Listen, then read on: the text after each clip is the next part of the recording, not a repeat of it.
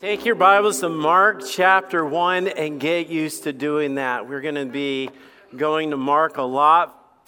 It's, it's cool when you, when you love somebody. I mean, whether it's, it's, it's somebody that you meet and you're falling in love and you get engaged, or, or if it's your grandkids or whatever it is, when you love somebody, you can't help but brag on it. You, you, you can't help but like you remember when you first fell in love or you met that person and begin to click in your mind that this might be the person that you uh, marry and spend the rest of your life with. And you, you, you got to tell people, you tell your best friend, you tell your parents, you tell her because it, it stirred your heart. The, the gospel is, is them just bragging on Jesus. Them talking about his love and the difference that he made and his goodness and his riches and his teachings. And, and, and they just, they couldn't help it. And I, I think it's important for us as Christians to fall in love with God so much that it's a natural reaction when we get around other people that you say, I just, I just have to tell you about my Jesus. We were driving to camp on Monday. I was with the teens we were, we were driving and uh, we stopped at Burger King on the way there. And this, this guy got up out of his seat and went over to us. And I, I, I had no idea what he was doing, whatever. It was me and Logan and a couple of the other teens. And he walked right up to our table. And, and, and I'm thinking, I, I don't know, because that's not a normal thing that happens. And he said, Where are you guys going? What's going on? Things like that. And then he just said, Hey, can I just tell you something? When I was a little boy, my, my best friend, and he said his best friend's name, and he, he told who he was and things like that. And he said, uh, and then I went to a church, and, and I was sitting there uh, in a place called Awana, and you might not know who that is, but we, did, we knew what that was. And then he just said, And that's the night I met Jesus. And it was just a natural thing for this guy to do, just that there was built up in his heart that I just, I just want to tell you about my Jesus. Right. Over the whole summer, I'm going to tell you all about my Jesus. This, this passage opens up and begins to explain it, but I'm going to give you a lot of history. I'm going to give you background. I'm going to, I'm going to fill in some blanks. I'm going to, I'm going to explain to you why I have cameras on the stage. It's not because I'm that vain, I promise. We'll explain this. But the question is what does Mark bring to the table that is different than the other Gospels? Why Mark? Why, why, the, Mark is one of the four Gospels. And it's, it's interesting because we, we tell the good news of Jesus Christ, the death, burial, and resurrection of Jesus Christ, and it's in the Gospel of Mark. We carry it around and we preach it, we teach it, we share it. But if somebody was to come up to you and say, who was this guy Mark and uh, why is there four gospels? I wonder how many of us in this room could give an answer to that. Let me just tell you, Mark was not one of the 12 disciples. that's a natural thing to think. We was wondering, well, then how did he learn this stuff? And uh, you would think that the 12 disciples were the ones that told about Jesus because they walked with Jesus, but that's not necessarily how it went. Four gospels is four views or four perspectives of the story of Jesus Christ. They work together kind of like a string quartet or a four piece quartet. Four different instruments, four different sounds, but they blend together to form beautiful music. Now they're not competing with one another, and, and, and they're both, they're all, they're all playing the same song, but from a different angle or different perspective. And as they play those strings, it makes beautiful music and it tells a beautiful story. Another way of demonstrating this is the four gospels would be like recording a movie. If you record a movie, if they make a movie, they do it from camera angles. So you've got one that's taking the, the shot dead on as, as the car is driving towards them, and then they got one that's showing the perspective of the driver. And then you got one that's maybe flying over and one that's showing the cop that takes off after him. But what it is, is you've got all these different camera angles that are shooting at this story. It's all one story, one movie, but, but from different perspectives. They're not competing with one another. They're, they're just doing the angles to help you understand it more. I, I, I, said on Wednesday night when it comes to God and we're trying to understand the Trinity, if we were to take a picture uh, of the Grand Canyon, because the Grand Canyon is so great in grandeur, that you would take one picture and go, oh man, that doesn't do justice. Let me take this picture. Oh, that doesn't do justice. Let me, let me step back. No matter what you did, you could never do it to give the perspective or, or the magnitude of what it is. So God gave us the four gospels, four perspectives, four angles. Let me tell you this, these four vantage points that they had. Matthew was one of them. So let, us take this angle, okay? Let's label this one Matthew. Matthew's coming at it, and he starts the Gospels out totally different than any of the other ones. 17 verses at the beginning of it is genealogies. He just begins to break it down and lay it out of all the history that's going out. He was one of the 12 apostles, he was a tax collector. He had this odd background that he was kind of an enemy of the people of his friends around him. He speaks of Jesus as the king of the Jews. He goes into great detail of the history. He's one of the ones that talks about Mary and Joseph. Mark does not. Uh, John does not talk about the, the, the, the beginning of the stories uh, uh of Mary and Joseph. Matthew is one of the only ones that goes and tells the angle of the Magi coming, but you have to understand, he was like big into the history. He was constantly pointing back to the Old Testament and digging into the Old Testament, saying that all of these things are prophetic and God said that they would happen. It was a very historical book. He repeats phrases like this Now, all this was done that it might be fulfilled, which was spoken by the Lord, by the prophet, saying, so, Matthew, when you get his angle, he's constantly saying, The Lord promised this, and the prophets said this. He's const- now, Mark, when we get to Mark, Mark doesn't do that. Mark would take history, tap it on the head, and say, Let's go. Mark, Mark is a very fast pace. I want to tell you all the highlights, and you'll understand why when we get there. It was a much different perspective of the Gospels. But Matthew was very powerful because he was explaining that Jesus came for the Jews and all about what Jesus said. That's why we got the Sermon on the Mount, one of the longest recorded teachings of Jesus, Matthew 5, 6, and 7, all recorded in there. He, Mark was more about what Jesus did. Matthew says a lot about what Jesus said. But you know why? It's, it's important because we need to know the history of where we came from. But we, we also need to know the action of what Jesus did. We, we need both perspectives as we get into the different angles of this. Luke is a historical book. Now, here's the thing Luke was not an apostle of Jesus Christ. He, did not, he was not one of the 12 that was called, he was not the one that walked with him in this way. He, he, had, he was one that traveled and had the companion of Paul. A lot of times, Paul is mentioned with Paul uh, and Luke were traveling together. Luke does something different. He shares the perspective of the birth of Jesus Christ which tells me that he was a historian, so he was constantly taking record.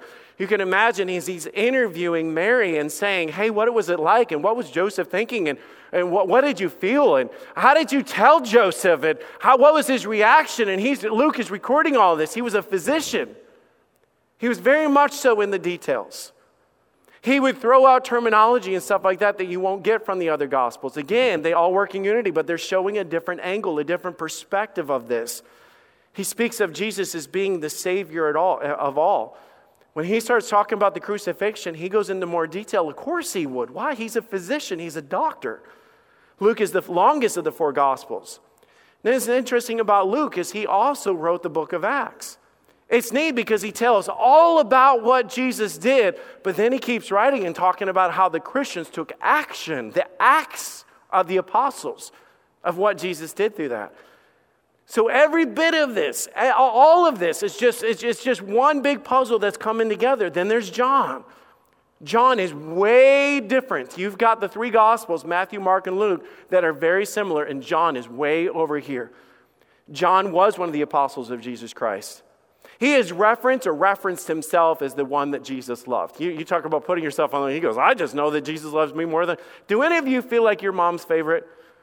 Not very many of you, okay. Sorry, John. John felt like he was, he was Jesus' favorite in a sense. He felt this way. He, he wrote about the divine nature of God in so many different ways. He was bringing this in. But he was one that was, we, we know one of his most famous teachings was John 3.16.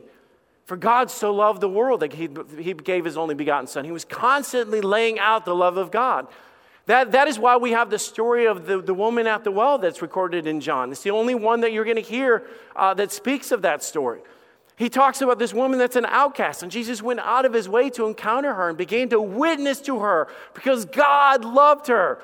Nicodemus, John chapter 3, he begins to tell a story that's not recorded in the other gospels. Begin to talk about how God so loved the world that he gave his only begotten Son, that whosoever believeth in him should not perish but have everlasting life teaching the gospel of Jesus Christ from the great love of God. And then we have Mark.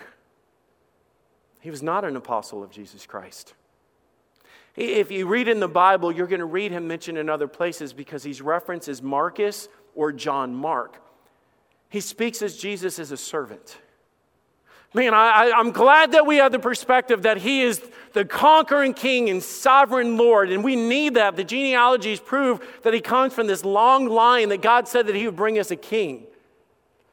But when Mark comes in and says, Let me tell you about his humanity, let me tell you how he loves people that are going through a hard time. Let, let, me, let me shoot an angle for you to get that God cares about you and how God is involved in the hurts and the problems. He's this suffering servant. He speaks in a very fast pace. He uses the words immediately and straightway. It's used 42 times in the passage. 12 times in the rest of the scriptures, those words are used, but he does it 42 times. So he's constantly, and then Jesus went here, and Jesus went here. He wasn't in the details. He was constantly, guess what Jesus did next? And then he was like, he went over here and he did this. Constantly this fast paced energy level.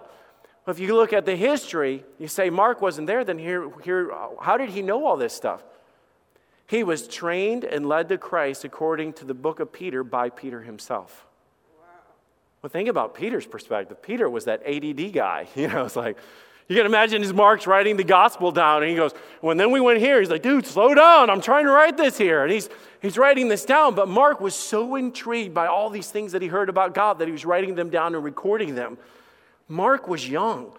It said that he was probably 10 to 15, uh, born 10 to 15 years after Jesus was born.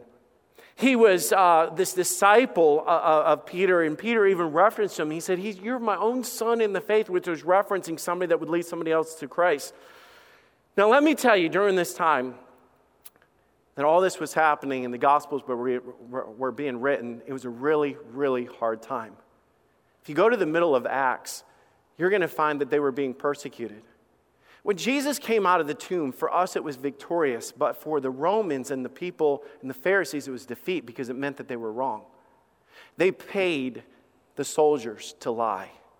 So tell them that the disciples came and stole their body. They, they, they, they wanted to create this conspiracy because they didn't want Jesus. Don't be surprised in that because Satan is always trying to pull down the glory of God. Always. And so all this conspiracy that goes out, and they said that they came and stole the body of Jesus. He wasn't this, he wasn't right, and we weren't wrong. That's not what happened in this. So during that time, they were out persecuting Christians. If you don't understand that, just study the, the life of Paul himself. They were persecuting the Christians because they were treating them as if they were starting this revolt. Where during this time, Peter was one of the ones in the book of Acts, after Jesus ascended up into heaven, in Acts chapter 12, he got arrested. They were like, we're going to shut down the gospel and we're going to shut down all these radicals and we'll just throw them in prison. Well, there's this lady named Mary. There's lots of Marys in the Bible, but there's this one particular lady named Mary that was strong in her faith. She gathers all these Christians together and says, Why don't we meet in my house and we're going to have a prayer meeting? Now you just say, Well, that's a good thing to do. That's what we do with life groups. You don't have to worry about people kicking in your door and lighting your house on fire as a life group. You talk about the strong faith of this woman that had a son named Mark. She gathers the Christians together and they begin to pray. And they're praying for something that seemed to be impossible. Lord, get Peter out of prison. We ever pray for things that are impossible? Ever have this young man, and I don't know how Mark, he wasn't like a boy, but he was a young man watching the faith of all these Christians. Some of them had followed Jesus, and some of them had lost people, and a lot of things are going on. And they begin to pray this outstanding prayer God, set this man free that he can preach the word of God. Well, God sends an angel.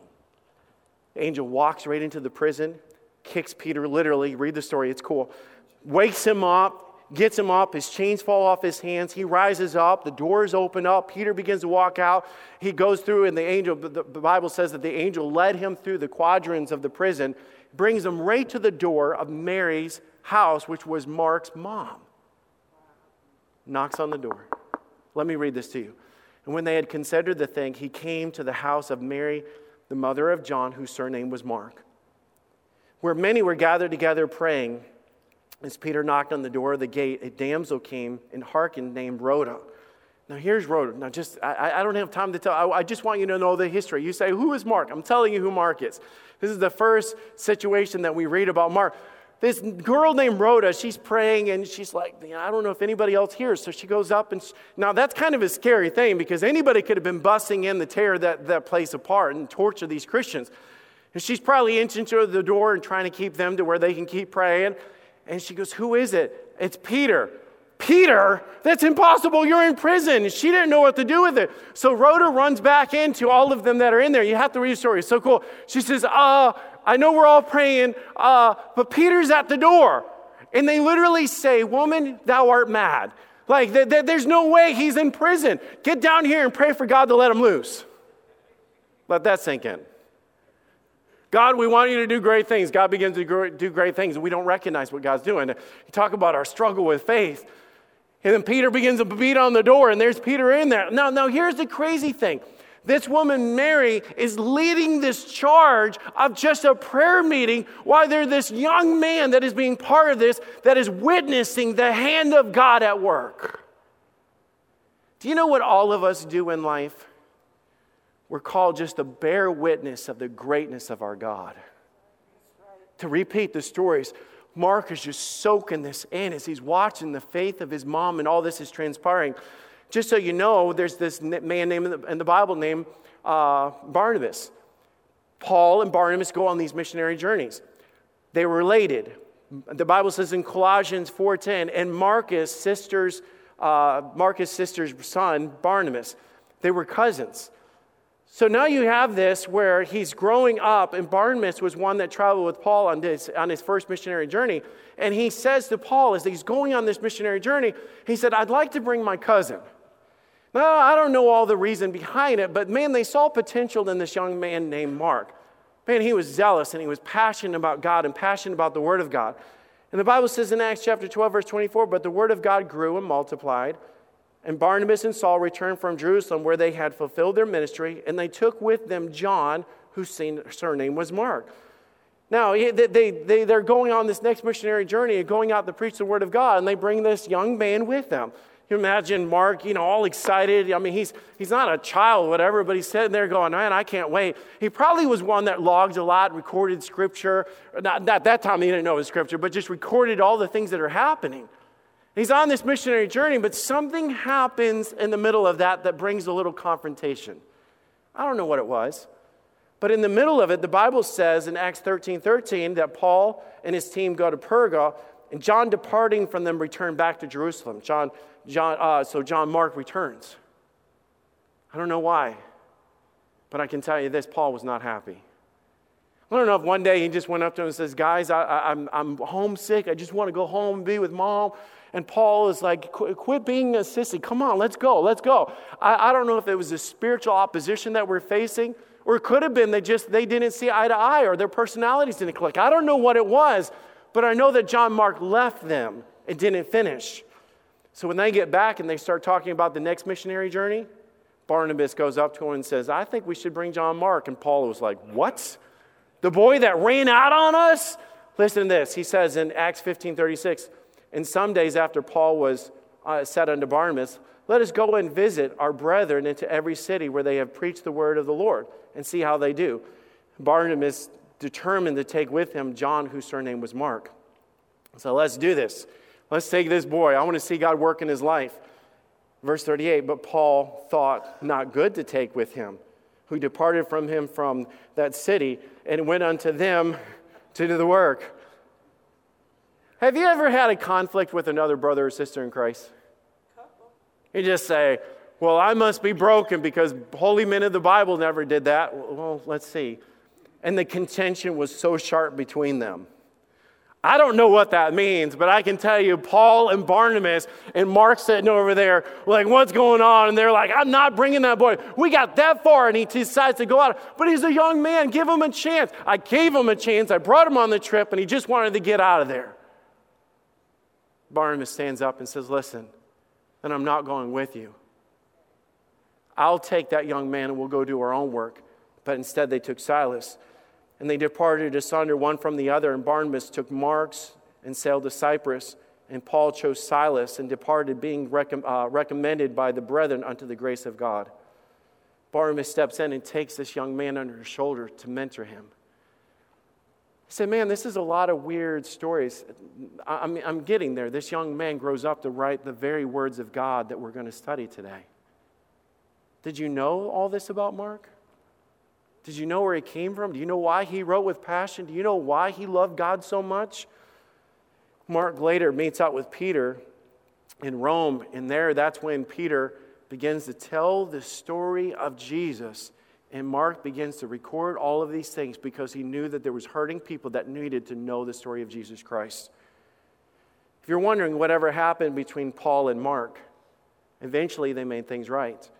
And the Bible says at the end of Paul's life, listen, can you imagine these words that he spoke? Only Luke is with me. Paul is saying this on his deathbed or towards the end of his life. Take Mark and bring him with thee, for he is profitable to me for the ministry. He says, Man, I've seen God do a lot of change in his life.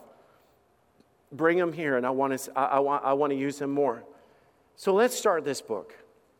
We're not going to use, we're not going to go to every verse. But over the summer, I just want to take opportunity just to, just to tell you this story from this young man's perspective of Mark. Because during this time, Christianity was not popular. I've already said that. But time goes by. By the time Mark begins this, things are even worse. A man named Nero was in charge of things, and Rome was a mess during this time. If, if Christians were to stand up and proclaim Jesus Christ, they would do all these terrible things to them.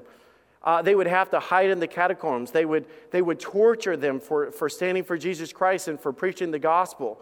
Uh, I mean, there was terrible things that were happening around them all the time. Uh, they, they would hide in homes. They would do all these things. And this wicked man, history tells us that there was a great fire in the city of Rome in 64 AD.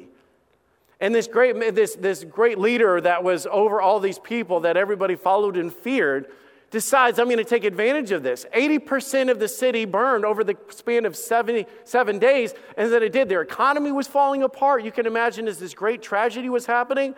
And Nero stands up and goes, I've got an idea. The Christians started our city on fire. They are revolting because we won't follow them and we won't believe them. So all of a sudden, all this attention and hate was going against the Christians. Isn't it funny how Satan does that? He does it all the time. You know, we stand for marriage between a man and a woman, and we're accused of hate. Uh, Satan's always going to twist things and make it uh, about something else what he does. So they took advantage of the situation. They, they would find the Christians and they would make public examples of them during this time. They would actually send out the military to be able to hunt these Christians down and not just kill them, not just arrest them some of the things they would do during this time, and I hate to be gross, but this is just the way that it is, they would take animal skins, wrap them around the Christians, send them out, and then send, uh, send hungry dogs after them that would just rip them apart like a wild animal. Some of the times that they would take the Christians, and this is all part of history as well, they would take the Christians, dip them, cover them in tar, tie them to a post, and use them as lights in the city as an example, a public example. You follow Jesus, you preach Jesus Christ, this is going to be you. And they would torture the Christians as a public example as they scream out in torture because they followed and listened and preached the name of Jesus Christ. They would take Colosseums, release the Christians to the center of the Colosseums, and then raise the gates for these lions to come out. And as entertainment, watch them being ripped to shreds. And I'm talking people of all ages that was, this was happening to. This was not an easy time. During this time, the gospel was not written. If you heard the story of Jesus, it was because, hey, I, did you hear that one story that he did? No way, that's amazing. Man, I'm so glad that Jesus came. Hey, did you hear this one story uh, uh, about Jesus and Lazarus? Man, I've heard that. Man, I wish I could have been there. I would have loved to have been there. They had bits and pieces. They didn't have this. During a time that they're dying for a God, that they're wondering, where are you? Can you imagine? Hearing about the power of God raising the dead and the power of God healing the lame and the power of God doing this while you watch one of your fellow Christians being tortured and burned alive and thrown to the lions? Satan works in your mind. Where's that great God now? You are preaching the gospel, you are spreading the good news. Where is that God now? So, around 65 AD, you can imagine the book of Mark was written. Can you imagine as they were hiding in those homes and and, and scared, and all this craziness is happening in, and this messenger who is literally, if he took the gospel and he took the story of Jesus Christ and hid it with him, and he ran into that house, he's risking his life to even share Jesus with them. To run into that house and them all like, oh, what's going on? What's going on? I've got something. Guys, I've got the best news ever. I can't wait to tell you. What do you have? So Mark went with, met with Peter, and they sat down, and, and through the work of God and the hand of God, they wrote out the story of Jesus. Can you imagine his tears begin to go down their cheeks? The story, the whole thing, from the beginning, the whole thing about what he did and how he loved people how he served us. The first time that he sat down in that dim lit room and began to turn the pages or read the scroll, tears fill the room. They hear about Jesus Christ, the Son of God. To impact them on a level for us, it's just like we just flip through. They, they've never had it. They've never had it. The promises and everything fulfilled through Jesus Christ, that they were never able to read it in this way. It's so different. I, I want you to keep this in mind. I mean, I, I, think sometimes we just begin reading it, but there's a reason that is different written than, than Matthew and Luke and John. Why, why was this one written so differently? You can imagine the book of Matthew when it was written later. It starts off like this the first verse the book of the gene- generation of Jesus Christ the son of David, the son of Abraham.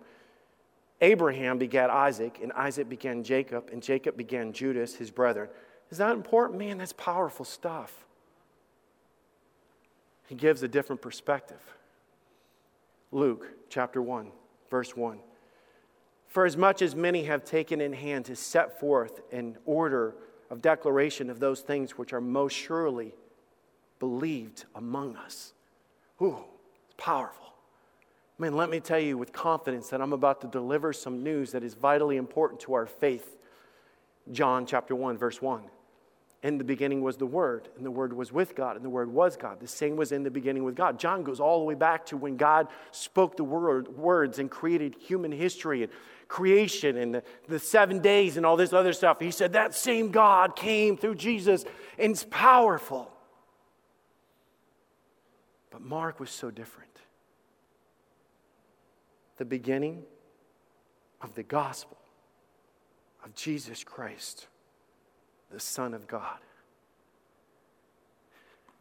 I don't think that soaks into us. He said, I'm going to take you on a journey to the beginning of the story.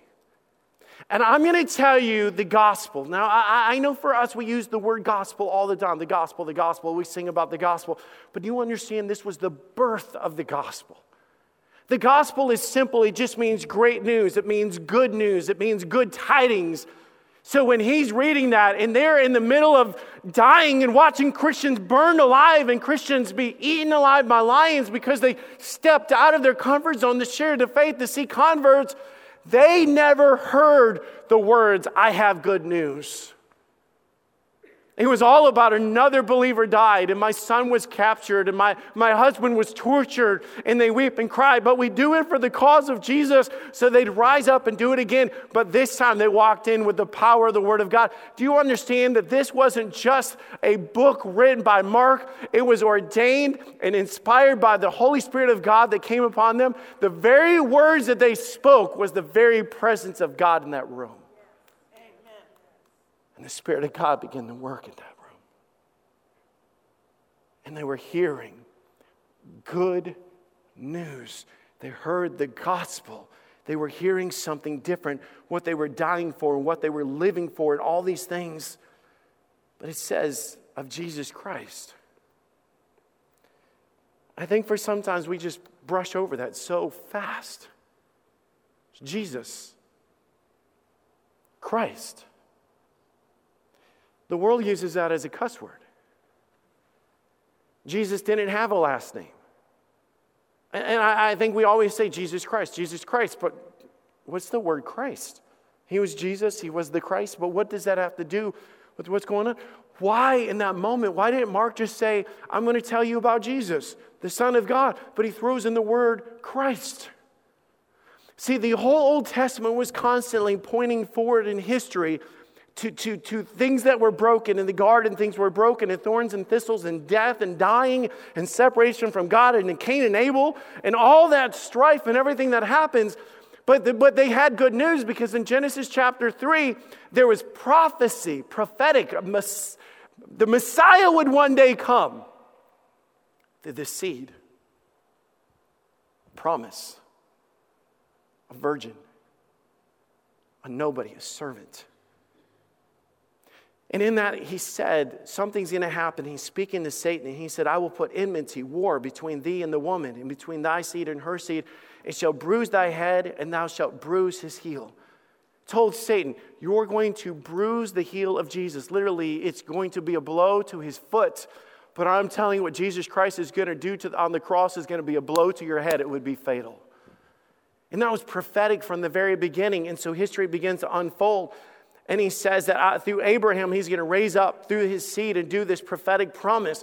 Now, you got to understand, generations are passing this down. Generations are talking about one day there will be a Messiah. Tell me about it.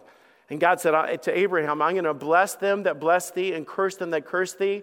And in thee shall all the families of the earth be blessed. He says that in Genesis chapter 12, verse 3. He said, I'm going to do a great work through your life. You know what they were talking about? The Messiah one day would come. When, when, when Jacob, Isaac had Jacob, Jacob had a son named Judah. And the Bible says, And the scepter shall not depart from Judah, nor a lawgiver from between his feet, for Shiloh shall come.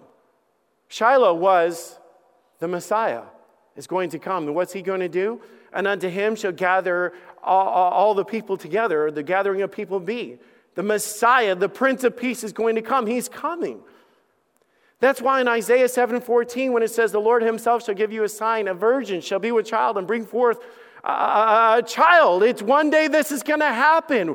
But you got to understand for years, it's like, is it coming? Is it coming? Is it coming? For years and years and nothing happening. But he wouldn't just be anybody. That name Messiah for us, sometimes we just put it to the side. The, the, the name Messiah had power.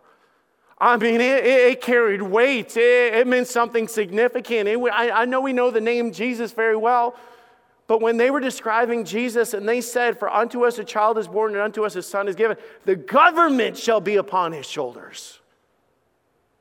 He's going to be ruling with power. And it describes, and he said, He shall be called Wonderful Counselor, the Mighty God, the Everlasting Father, the Prince of Peace the promise of the Messiah.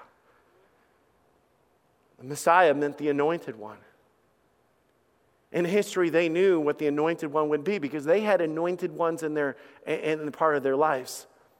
There was three groups of people that were anointed in the Bible. There was three groups that when God would put his hand upon them or God would put his spirit upon them or God would breathe on them, when people would rise up to do what the typical person could not do. The first one was a prophet.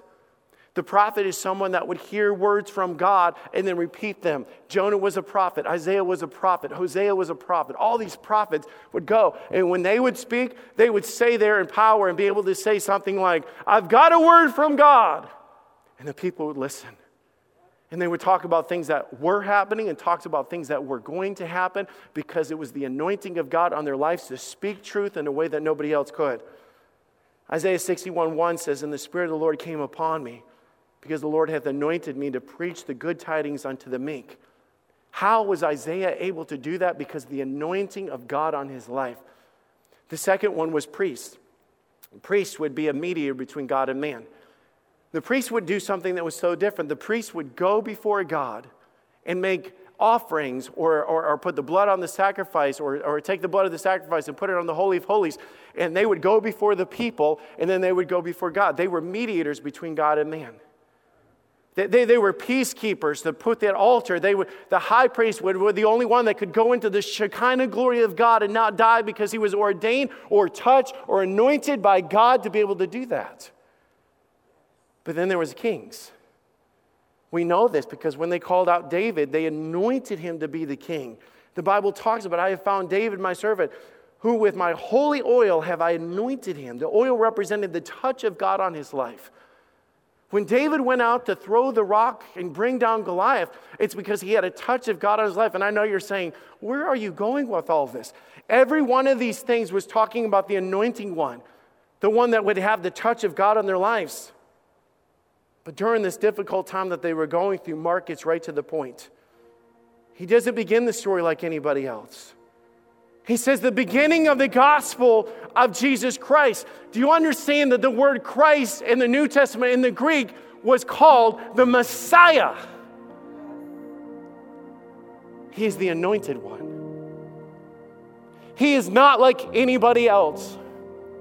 He's not just a prophet that came and spoke. He was the anointed one of God. And Matthew tells us about when Jesus Christ was baptized. And he went in the water and he came out, and God Himself, the Bible says that a dove came down from heaven. The dove was the Spirit of God descending on him, literally stating to everybody in that moment, That is my anointed. He is from God, He is God. And when He spoke, it wasn't a prophet speaking. He didn't say, I come unto you in the name of the Lord. He said, Thus I say unto you. You know why He said that? Because He was speaking the very words of God, because He was the Son of God.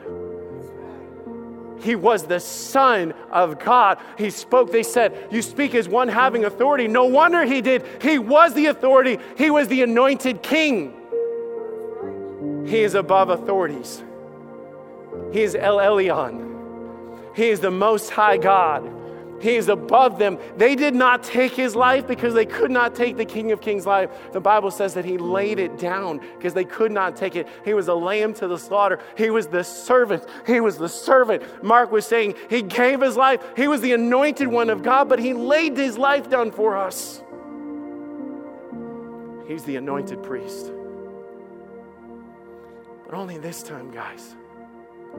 He didn't sacrifice an animal. He gave his life. And in his own blood, sprinkled it and covered the failures and the sins of man and cried out to his father, It is finished. When they were saying, This man's different. When Mark was saying, I know what you're going through, but I'm telling you, he is Jesus I've got good news. I've got the greatest news ever. But he said, I'm going to tell you right now, he is the Messiah. It meant that God keeps his promise that he came out of the grave. He is, he is the conqueror. He is Jesus Christ. He is Jesus Christ. The disciples didn't fully understand this. But in Mark chapter 1, Mark chapter 2, he's speaking life, raising the dead, healing people, changing, speaking, talking the very words of God. And in eight chapters in it, we'll, we'll get there, he, he speaks these words. And, and Jesus went out and his disciples in the towns of Caesarea Philippi. And by the way, he asked the disciples, saying unto them, Who do men say that I am? Now, now, they could have said, they said that you're Jesus, which is that prophet that was came to do all these things. Would have been true. When they answered, John the Baptist, some say that thou art Elias, and one of them, the prophets. And he said unto them, But who do you say that I am? And Peter, the one that's dictating this to Mark, replies with these words. And Peter answered and said unto him, Thou art the Christ. You are the hope that's going to change the world. You are our high priest that's going to go before God and pay for our sins. You are the prophet that's going to speak words they come directly from the lips of the Almighty God. You are the king that will wear a crown on the cross. You will come down and you will wear a different crown when you come out of the tomb because you will conquer death, hell, and the grave. Do not ever, ever, ever use those words of Jesus Christ as profanity or a cuss word. Because I am telling you that Jesus Christ means that He is the Messiah, the anointed one of God. And Mark just finished it up at the, top, at the end of it and says, He is the Son of God. He is the waymaker, the miracle worker, the promise keeper. He is the light in the darkness. He is the one that was going to give them hope to rise up out of that room, take the gospel of Jesus Christ, and go preach. And by the end of Acts, the Bible says that they turned the world upside down. You know why? Because they went in the name of Jesus Christ.